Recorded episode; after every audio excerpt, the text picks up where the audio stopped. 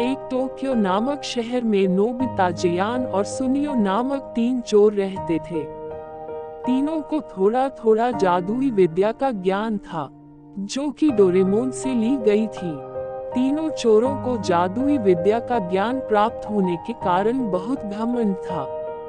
जादुई विद्या द्वारा तीनों चोर नोबिता जियान और सुनियो शहर में बड़े बड़े लोहे की तिजोरियों को तोड़ देते थे और बैंकों को लूट लिया करते थे। इस तरह तीनों चोरों ने टोक्यो शहर के लोगों की नाक में दम कर रखा था। एक बार नोबिता जियान और सुनियो ने एक बड़े बैंक में डकैती करके सारा माल उड़ा दिया। तब पुलिस को खबर हुई तो तीनों चोरों को पकड़ने के लिए तलाश करने लगी। मगर तीनों चोर पास ही के एक घने जंगल में भाग गए, जो कि एक स्कूल के पीछे टोक्यो में ही था। तीनों चोरों ने देखा कि जंगल में बहुत सी हड्डियाँ बिखरी पड़ी हैं। जियान ने अनुमान लगाकर कहा, ये तो किसी शेर की हड्डियाँ हैं। मैं चाहूँ तो सभी हड्डियों को अपनी जादुई विद्या के ज्ञान द्वारा जोड़ सकता हूँ। सुनियो को भी विद्या का घमंड था।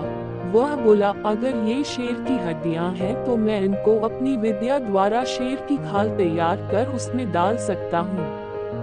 जयान और सुनियो की बात सुनकर नोबिता का भी घमंड उमड़ पड़ा और उसने कहा, तुम दोनों इतना काम कर सकते हो तो मैं भी अपनी जादुई विद्या द्वारा इसमें प्राण डाल सकता हूँ। तीनों चोर अपनी विद्या का प्रयोग करने लगे। कुछ देर बाद जयान ने सारी हड्डियों को जोड़ दिया और सुनियो ने शेर की खाल तैयार कर दी और अब बारी आई नोबिता की तो नोबिता ने शेर की हुबहू जान डाल दी। थोड़ी देर में तीनों चोर अपने सामने एक जीवित भयानक शेर को देखकर थर थर कांपने लगे। मगर शेर के पेट में तो एक दाना नहीं था।